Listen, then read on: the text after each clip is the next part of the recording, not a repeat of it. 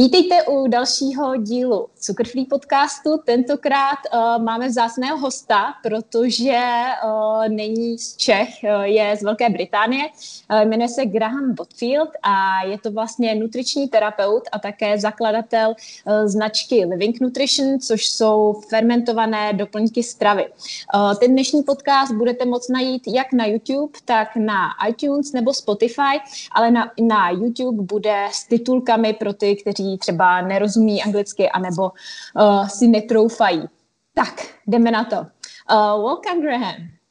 Thank you, Janina. It's really nice to have you on my podcast finally. So, as I said, you are a nutritional therapist and founder of Living Nutrition, which is brand of fermented food supplements. Uh, why and when did you decide to start making your own food supplements? Okay, thank you for the question. Um, interesting. It's um, I guess if I, I need to go back to when I was practicing and working with many supplements and foods, excuse me, and um, possibly not getting the success that um, that I was hoping for, and um, I think when working with a lot of um, patients, clients that had quite serious conditions the standard um, vitamins and minerals um, really do not um, have much of a place when when we are talking about quite serious um, conditions. And I need, I started to research the traditional uses of herbs, of foods, and what um, cultures did right the way around the world in creating their own natural medicines. And it really came down to um, what they were um, able to do. And um, the success that they had came down to fermentation and what fermentation offers, herbs, foods, otherwise. And it has quite a unique and wonderful ability of transforming standard herbs and foods into a completely new realm of medicines that are um, firstly, holistic. Um, nothing is taken out, but it is just transformed into something that maintains the whole and um, makes them far more bioavailable and creates a, a, range of nutrients that work on a very different level than standard foods and herbs do. And that got me very interested. And um, that got me researching um, fermented herbs in particular and fermented foods and began to see a huge amount of success from them. So that's really where it came from. Mm-hmm. And what kinds of supplements do you do you offer? I guess it's not just basic vitamins. No, absolutely not. Um, really, I've moved away from um, vitamins and minerals. Um, much of these, I believe, you can get from food as soon as you begin to isolate um, certain nutrients, vitamins, and minerals, then you realize that they're reliant on many other vitamins and minerals, etc. So everything comes back to um, this holistic approach that you have much more success from. But what, what I found from working with foods, and particularly fermented foods, is when we get beyond just the chemical structures of ascorbic acid for vitamin C, etc., etc., foods offer a communication in the body that has a great, great ability to help rebalance the body, to re educate the body when it's moved out of balance. And when the body begins to develop these um, more serious conditions, the communication in the body begins to break down. And that is what needs realigning. Rather than providing specific vitamins and minerals, just foods and otherwise, we need to create this homeostasis and this rebalancing of the body. And it's where adaptogens come in, it's where these new, um, more developed concepts come in to help in the body. And so vitamins and minerals become quite limited. And we need to start thinking about how we can communicate with our immune system, with our organs, with our body, with our nervous system, with our hormonal system, how this all clicks together and providing this. And when I started researching herbs on a more personal level, forgetting that they all act as antioxidants, where they all have an anti-inflammatory properties. Each herb has a message that it can convey to our bodies on a much deeper level that allows this change. And when you ferment these herbs, then they become far, far more powerful and they really provide an array of nutrients that is quite wonderful, as well as the enzymes, as well as the bioavailable um, vitamins and minerals, etc. And the success that I've seen with fermented herbs, if you do it correctly, um, um, far outweighs just standard herbal um, preparations. Mm-hmm. I guess it's the same with, for example, some foods, because if you want to eat nuts, it's better, you know, to soak them or ferment them. So I guess it's similar with herbs. Um, can you tell us more about the process of fermentation? Because you use some special kind of uh, fermentation. Yes, thank you. This is the um, the secret of living nutrition and the secret of our success. Um, there's many forms of fermentation. Fermentation is becoming very popular now. We know it's good for digestion. Um, we're seeing research on where fermentation affects cognitive health, um, um, immune health, etc., etc. In fact, every area of health, fermentation offers some value. But the value of fermentation comes in the form of fermentation that's applied. And this comes down to, I think, a very basic concept or philosophy that um, naturopaths have is it's not the quantity of a food, a nutrient that provides the benefit, it's the form. And this is what ancient traditions valued the form of a food rather than the amount of a food. And take maca as an example. Maca is a new superfood from South America that um, many people are embracing in Europe. Maca baobab, these new superfoods traditionally, if you went to a shaman, if you went to a doctor, he wouldn't be saying you need to more maca because you're ill, or if you're really ill, you need to take much, much more maca. It it, be, it becomes a burden on the body. Too much food, too much of a good thing, can be bad for you, and the more ill you are, the, the less you want of a volume. So they would be fermenting their superfoods. Every superfood was fermented traditionally, and that was their medicines. It wasn't more of something, it was in a different form. And so the type of fermentation then becomes critical in terms of creating a medicine out of this. Now, the gold standard forms of fermentation are um, recognized as um, kefir, kombucha, and what we've done is combine these two forms of fermentation into one fermentation process. This allows us to ferment much deeper.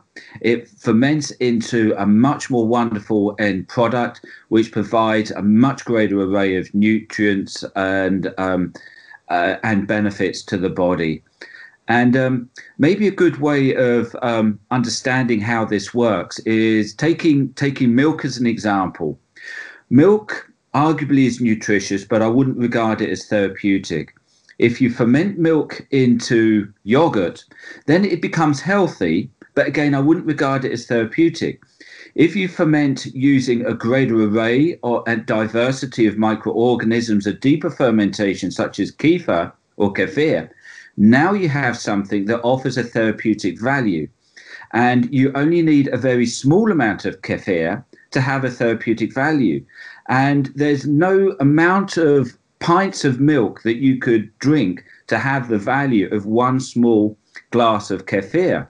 So it's a completely different product when it's fermented to its to its original form. You cannot compare milk to kefir, even though this is where it came from.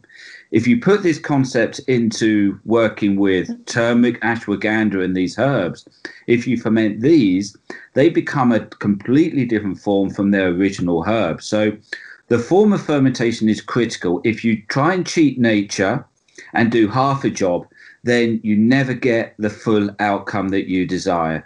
If you provide the perfect environment, the perfect conditions, allow something to ferment naturally for the perfect amount of time, then you've got the, the full wonder of what nature can offer. It's like a good whiskey, if you like.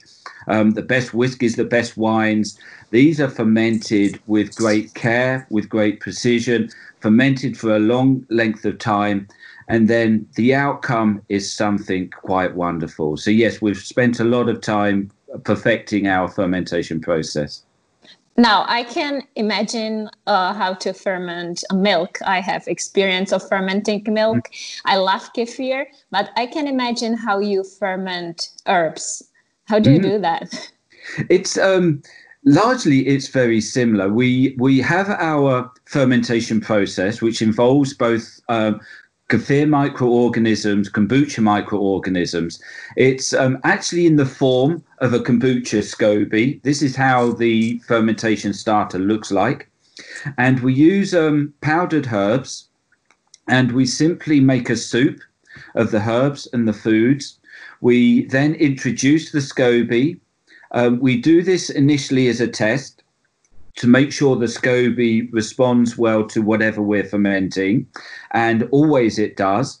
There's no need for any additional sugar, and um, the SCOBY they just like working with natural herbs. We only use organic and the very best ingredients.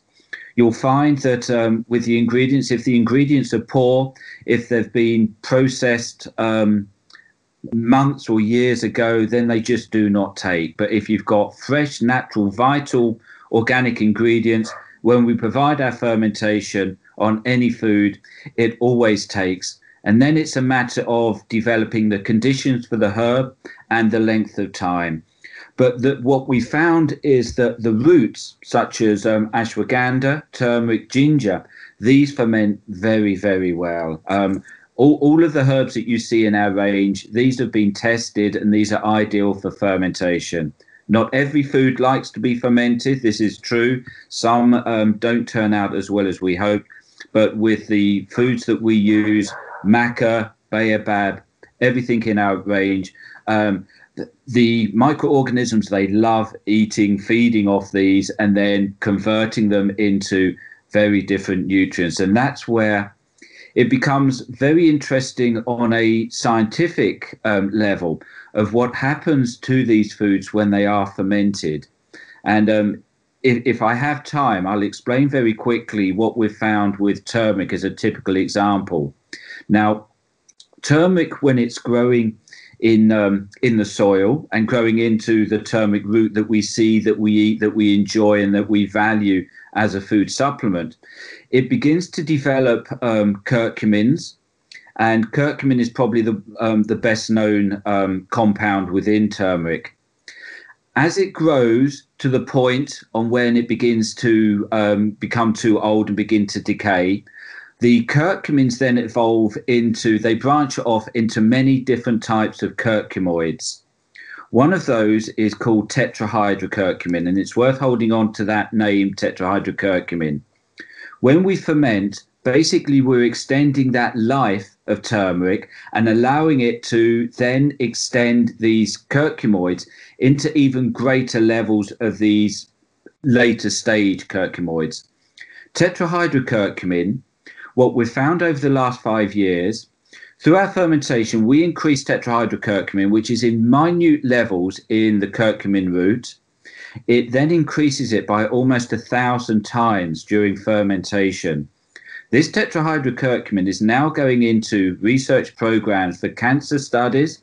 It appears to be a completely safe anti tumor, effects on cancers, on a wide range of cancers. It's been shown with um, traumatic conditions such as stroke and brain traumas that is able to rebalance every biochemical imbalance in this. This is a study just coming out um, last year. Um, it's even shown that it can regenerate diseased tissue and uh, tissue that has been destroyed through um, through brain dam- damage and trauma. So, the benefits of this tetrahydrocurcumin form of curcumin is um, is proven to be um, uh, absolutely amazing.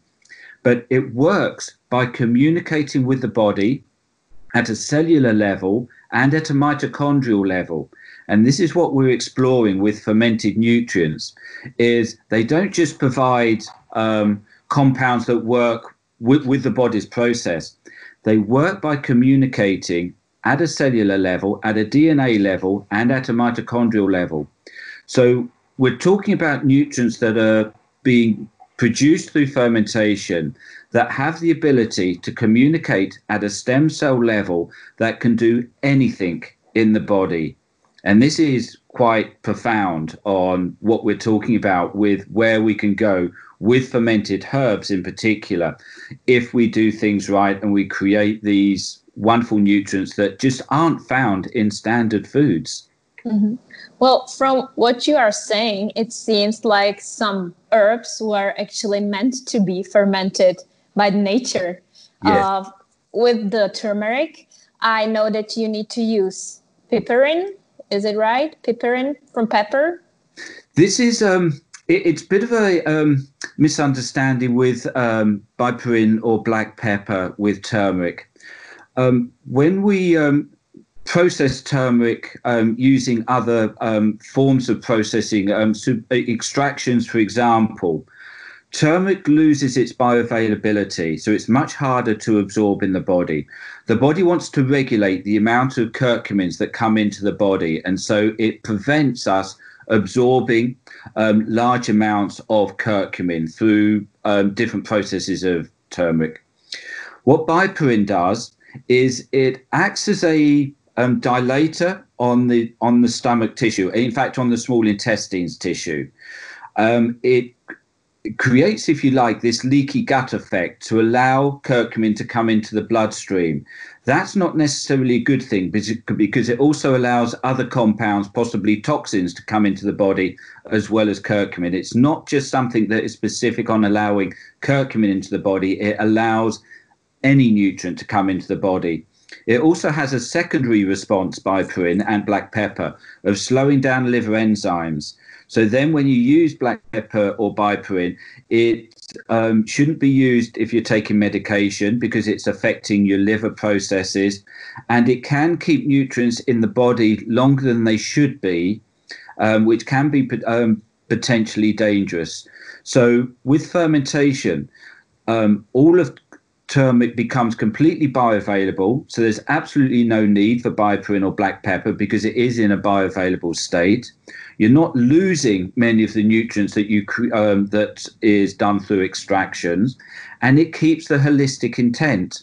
So there are all the benefits of fermenting turmeric, and there's a lot of benefits that are lost when you extract them. It doesn't increase bioavailability, and you lose a lot of the cofactors that are so important in the actions of curcumin when you do do other um, extractions. Well, I'm glad that you don't actually use black pepper in your product because I sell uh, your products on my uh, shop and it's the only one that doesn't actually have black pepper. And there are many people that are allergic to black pepper or piperine. And this is the only product they can use because it's quite impossible to find uh, turmeric without the piperine. Um, you already mentioned adaptogens. Can you tell us more about what adaptogen is and what effect does it on our body yeah. Well, this is the perfect example of what we're doing with our herbs and understanding adaptogens.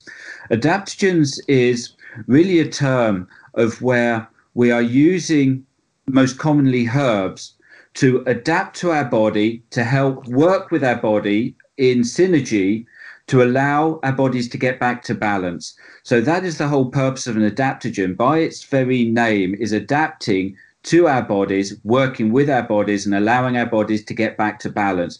It's not trying to push our bodies into a way that we shouldn't be or something that is unnatural.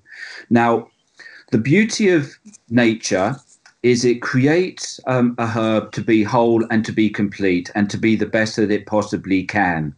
As soon as you extract a herb into any different form, it is no longer an adaptogen. So if we take um, turmeric is an example, and we extract curcumin from turmeric, now it has lost its adaptogenic integrity and its adaptogenic purpose. It is no longer an adaptogen because what we've tried to create is a medicine to work on one specific part of the body, reduce inflammation, something else. So it becomes specific.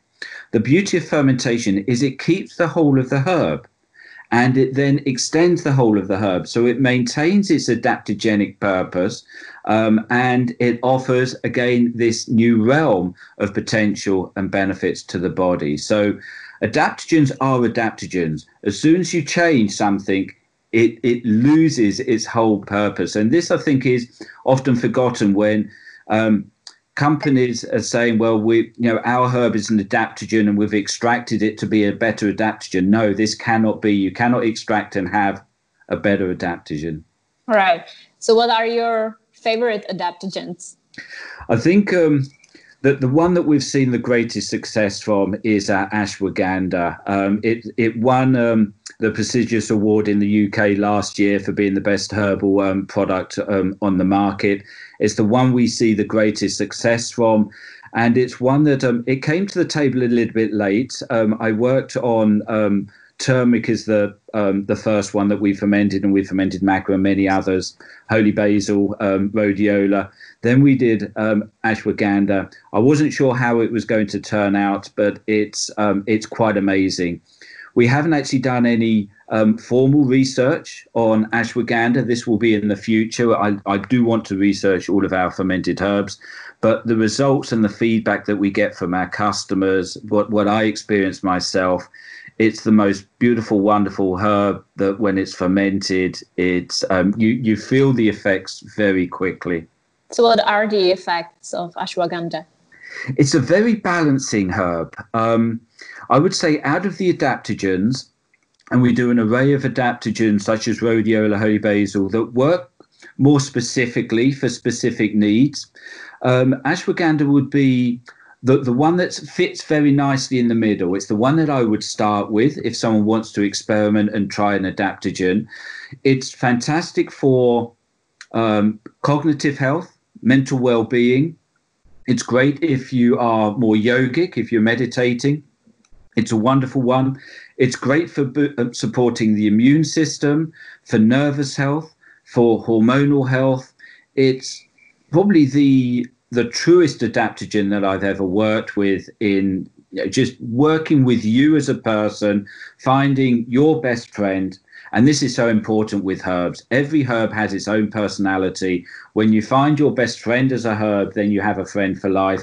And ashwagandha is probably the herb that, um, for most people, it will be their best friend for a long time. So is ashwagandha actually good to be used for long term, or should we use it only if we have some problems? I, I love this question, and I often get asked, well, um, with, with, adaptogens, I've been told that I need to only take it for a short term and then I need to come off it because the body gets used to it um, what we have to again understand the principles of an adaptogen is it will always, always work with you and benefit from you. Again, when you extract something from adaptogen, the body will then react to large levels of specific nutrients and then you get dumbed down and then you lose the benefits when you're using an adaptogen you will never ever um, need to come off it. You will always receive benefits from that adaptogen. Now, when that adaptogen has maybe achieved a certain health outcome with with you, then it can still maintain that good health and it will still continue to provide benefits. Again, one of the benefits of working holistically and with the whole of a herb if there are certain nutrients that you will benefit from, and when you've achieved that, then you don't need that. With the whole, there will always be something in the whole that is providing an ongoing benefit for you, keeping you in balance, maintaining good health, good hormonal balance, nervous balance, immune balance. You will always benefit from an adaptogen if it is a true adaptogen and it is kept as a whole. Mm-hmm. Are there some groups of people that shouldn't use ashwagandha, for example, like kids or pregnant women or seniors? It, it's it's a great question. It's one that answer for, for a number of reasons. We haven't tested the fermented herbs in pregnancy with children otherwise or with medication. So we cannot say absolutely. And so we have to say with um, err on the side of caution. but when you're working with um, this form of fermentation, and we never recommend large dosages because they're not necessary with um, with these foods. They are likely to be very safe. They're as safe as foods. They're as safe as taking the herbs as you would in a curry or in another food. So it's unlikely and very rare that you will react to this. In fact, you're likely to respond much better to a fermented herb. I know with turmeric, turmeric is a spice the same with ginger. As spices, if we have too much of something, then it becomes a gastro irritant. Many of us become irritated and it can be a problem.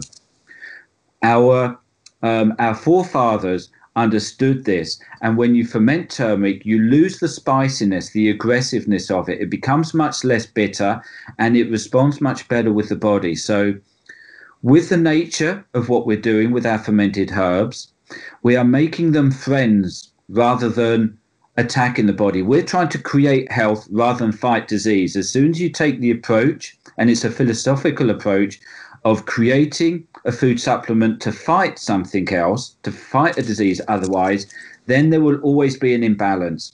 If we are take the approach of trying to create health, then you are likely to be far, far safer in every range of people.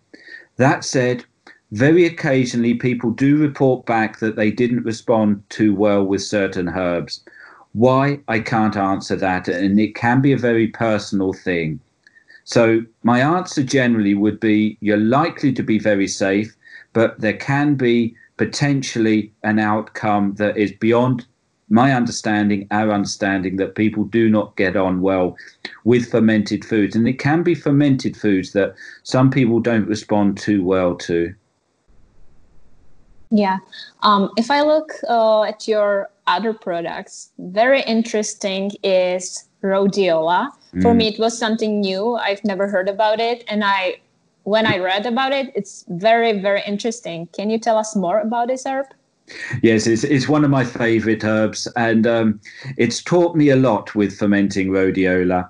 Um, rhodiola is a herb that needs to be um, grown in challenging con- conditions. The best rhodiola is found in harsh climates such as Siberia, um, northern Canada, otherwise. And when it's grown in these harsh conditions, then it creates certain compounds to protect itself from the elements. And so these are the benefits that it provides us is it protects us from the elements. And I've heard it described, um, rhodiola, as an extra suit of armor. So it's the best herb to take when you're wanting to resist the stresses that come from around the body. Physical stresses, rhodiola works very well, but also mental stresses. If your stress um, comes from, I guess, other people putting a lot of pressure on you, um, then this is the best herb to take. And rhodiola, the Latin name is it's it's a rose type herb the root creates this wonderful rose that um, that, that grows from it as as it um, as it grows to its full potential. Now we only work with the root itself, and this is what provides the benefits. But something that is really really interesting is when you ferment the rhodiola root, you develop this lovely rose-like aroma that comes from it while it's fermenting. It's growing into this rose as we're fermenting. So the benefits of fermented rhodiola, we've done some interesting um, human studies on our fermented rhodiola and comparing it to rhodiola extracts. We find after seven days, the response to the fermented rhodiola is about 300 fold um, stronger than the effects of other rhodiola supplements. And the beauty is, we found that other rhodiola supplements there was a die off of the benefits of it, so there is good reason to come off rhodiola extracts. With our rhodiola, the benefit carried on, carried on, carried on, and this was over um, a three-month study. That um, people continue to see the benefits of our fermented rhodiola. So it is a wonderful one to to try. And especially during this COVID um, a COVID situation because yeah. I think everybody's feeling kind of stressed right now. Um, when I when I was sending you the questions, I wanted to talk about three of your favorite adaptogens. Uh, mm. what is your third one? Um, I do like holy basil or holy basil. I was gonna ask about that one, so that's good. Yeah, it's um, holy basil is an interesting herb. It's um another one that is fantastic for stress, but it works quite differently from rhodiola. Um, it's got a history of being grown on the porches and the doorways across Asia to prevent bad spirits coming into the house. And by its name, holy basil, it's much more of a spiritual herb. Um, I, I, love the name holy for holy basil, and it really does represent the herb. So this one is more for what is going on inside the mind that tends to be created by by your most inner thoughts. So if it's a matter of the stress is internal, if it's coming more from yourself, um, if you can't switch off, if you've got these racing thoughts, if it's something that feels like it's inside you, then holy basil is the better herb to use. It's described as the incomparable one, and it has so many benefits, more benefits than arguably any other herb for the immune health, for stress, for anything to take. And because it comes as a leaf, it was questionable on what, how well it will ferment. Roots are very sturdy, so they ferment very well. But what we found is holy basil is a particularly sturdy leaf and it ferments wonderfully well. And what we find with holy basil, when people suffer from depression, as an example, and anxiety, a lot of this can be hereditary. And so we find that if people develop hereditary conditions, then it tends to be linked to an enzyme that you're unable to express as your mother or your father wasn't before you. It, you it's usually hereditary conditions are enzyme linked. If it's enzyme linked, then there can be a potential that you're not able to work with standard holy basil because you don't have the enzyme to work on these pathways that work with depression. When you ferment holy basil, holy basil, you don't need these enzymes. It's bypassed your need to work and process certain herbs.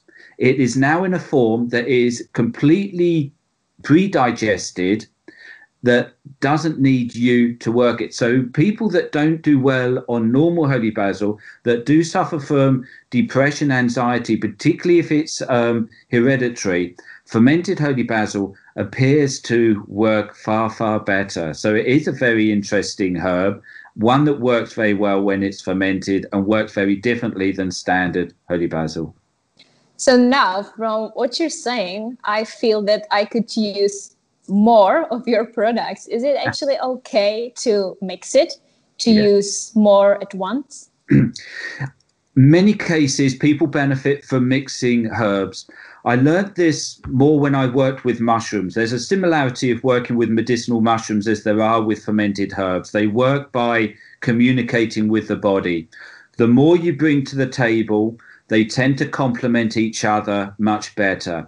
It's not the case of always mixing with herbs, and they can contradict each other, particularly if we use Ayurvedic principles that some are more kapha than pitta, and you need to be careful on how you combine the herbs. When they're fermented, they tend to work across um, the different personalities and they do work very well together. So, yes, many people benefit from adding holy basil to rhodiola. Even though they work differently, they can certainly complement each other. Ashwagandha, all of these, they tend to work very well together. So, so the simple answer is yes, um, mix and match and um, find the best combination for, for yourself. And I think um, it's always good for a person to experiment with different herbs. I know it's a bit of a journey, but this is a personal journey for every every person on this planet. All herbs work as anti-inflammatory. All work. All herbs work as antioxidants. They all work on many similar levels, but it's that personal attachment that you need to find with a herb. That when you find that, it's like finding your marriage partner the fit is the fit and um, it is what it is. And it can be a combination but it's a personal journey for you and no textbook no physician no one can tell you what is best your partner. They can give you a guide but really the, the journey is a personal one that is beyond um, you know medical books. Right. So you don't offer only adaptogens. On your website we can also find so-called symbiotics can mm. you tell us more about symbiotics? What is it and how is it made? Yes, thank you. This goes back to, I guess, um, where I was more experienced and practicing. I um, would lecture on digestive health and particularly the gut flora. And um, I'm not a personal fan of probiotics. I think that they can cause um, uh, a lot of potential problems when you are putting down billions and billions of specific microorganisms. It can displace some of the more delicate um, balance. And the purpose of symbiotics is creating this synergy in the body and with our gut flora. This is the whole purpose of this. Instead of trying to dictate your gut flora through high dosages of probiotics, what we do is we nourish your gut flora by not only providing a huge diversity of um, microorganisms that all work together, that have been fermented together, we're also actually providing an ecosystem to nourish the terrain. And this goes back to our very original understanding of um, of bacteria, of all microbes, is that they are always, any life form is always detect, dictated by the terrain, by the environment. Like you and I, like anything on this planet, on planet Earth, we evolve to our environment. It's why lions don't do so well in the oceans and sharks don't do so well in the jungle is we fit within our particular ecosystem. So a symbiotic is a fermented food that provides an ecosystem to nourish particularly your specific digestive health, your specific digestive ecosystem, and it is working with you to recreate a balance. And it's this click, click, click of nourishing the terrain, and then you'll get the right microflora to benefit you. So that's the concept. What we actually use is a fermented soy. Soy is is the most researched food in its fermented form on re-establishing a healthy gut flora and all of the digestive conditions that are um, associated with probiotics. Uh, research shows again and again that fermented soy always has a better outcome because it's providing many more benefits. So, explain um, very quickly what a symbiotic offers. It offers a great diversity of microflora that a probiotic would offer. It also provides a huge array of enzymes that are so important for digestive health. But most importantly, it has the ability of resetting everything that can go wrong with the digestive processes. If there is something that may be creating constipation or diarrhea, a fermented food will help re-establish perfect transit. It does it through these hormonal interactions in the body, particularly serotonin, um, through Conditions such as IBS, whether you suffer from constipation or diarrhea, is down to our release of serotonin, and we have receptors along our digestive tract that this serotonin binds to, and it will determine whether you suffer from diarrhea or constipation. Fermented foods will initiate this serotonin linking that will re-establish perfect transit time. And it has to be appreciated that if we want to re-establish good digestive health, it has to be based in food. As soon as we move away from food, we're moving away from the most important, significant um, association that we have with nature. It's food that will determine what happens in our digestive tract. 30% of our digestion begins in the head. It does. It's called the cephalic stage we don't even have to have food touch in the mouth. We just have to think food, smell food, and things start.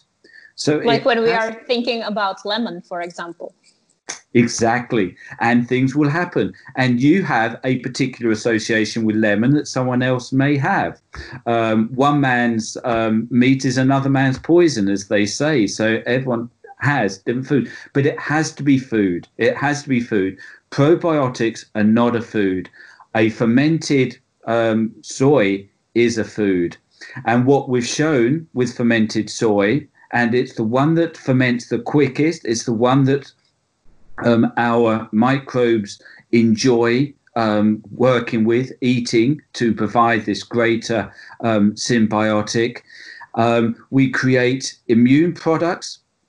L- let me, um, if I can, explain why we use soy because sure. soy is a little bit controversial, but it's the most important food because all of our fermented foods, you could say, well, if they're fermented, you're creating these microbes. Aren't they all symbiotics? No, soy offers something quite unique. It um, because we're working with a bean, there's a complex amount of proteins that you get in soy that you don't get in fruits and vegetables, that you get in beans, particularly soy. The only other food that is comparable to soy that provides the proteins is whey or dairy. The problem with whey and dairy is they don't have the antioxidants that fruits and vegetables have. Soy is the perfect food for providing the proteins that break down to amino acids, that provide the antioxidants, um, the flavonoids, the bioflavonoids that you don't get in dairy, that also work with the proteins that have quite a profound effect on changing any immune dysfunction in the digestive tract. So, if you have inflammation, if you have allergies, if you have Crohn's disease, if you have autoimmune conditions, if you have ulcerative colitis, we have a human study that shows that we're able to rebalance the immune system to alleviate these chronic conditions through these what are called glycoproteins and these communicating pro, um, foods that work at this stem cell level on rebalancing at a deep, deep level anything that has gone wrong in the immune system. There is but what you are talking about is the fermented soy. You wouldn't recommend using non-fermented soy, right? No, never, never. We, we our study we compared non-fermented soy with our fermented soy. The non-fermented soy, people that consumed that actually increased the inflammation right. in their digestive tract. I would never recommend non-fermented soy. I think this is the confusion with many people that, that don't really understand soy. In its unfermented form, the proteins are very hard to digest and they cause allergies. When it's fermented, you have broken down the proteins, and so fermented soy, if it's done properly, will not cause an allergic reaction. You can still be sensitive to fermented soy, it can be anything, but you have released all of these phytonutrients, um, phytoestrogens, into a form that work in a balanced state that will always offer you a balance rather than an imbalance. So, no, fermented soy is completely different from unfermented. Right. Um, I'm looking at your website as we speak, and you have very uh, like many different types of symbiotics. I can see family, gold, mm-hmm. and terrain. Uh, how should I choose the right one for me? Yes. Now that that's the the, uh, the, the great question. So the core of the symbiotics is the fermented soy, and this is in all of the products. Then what we have done from this base is add in certain herbs and foods for individual needs. And so you need to select which one is right for you for your own personal needs. So, take for example, if I run through them very quickly, the family, which is a lovely one, this is designed to be taken in pregnancy, that can be taken as babies. Otherwise, we add in um, baobab and banana, and it allows you to open up the capsule. It tastes delicious. Um, babies will love it. It's completely safe, and it's the general one to take in maintenance and if you're sensitive and all of the family can take this for whatever reason it's completely safe and it's uh, the wonderful base product. But then if you begin to um, suffer from any particular condition then you select the one that is suitable for you. And i've tried to describe it as best as i can on the packaging but there's certain laws that don't say that you know we can't make claims right. on this. So a good one to start with would be the sensitive the sensitive, we add in um, lemon balm and um, peppermint. Now, this is designed primarily for IBS and those that have sensitivities. The peppermint is the most researched herb on calming the digestive lining for those that do have IBS and that react quite profoundly to um, any food. But the lemon balm is a wonderful herb that has this gut brain link through what is the vagus nerve that just calms this gut brain link. And most people with IBS, their digestion is linked to their emotional stress. And so lemon balm just helps balance that emotional stress. So now you have in a product the sensitive, you've got the the kefir soy, the fermented soy that is doing all of the benefits on re-establishing good digestive processes, and you have two herbs there to help alleviate the symptoms and work with your specific condition.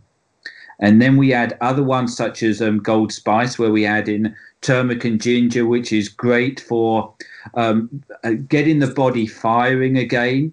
Um, it, as a Ayurvedic principle, um, the fire comes from our digestion, and turmeric and ginger are wonderful herbs on re, re energizing our digestive processes.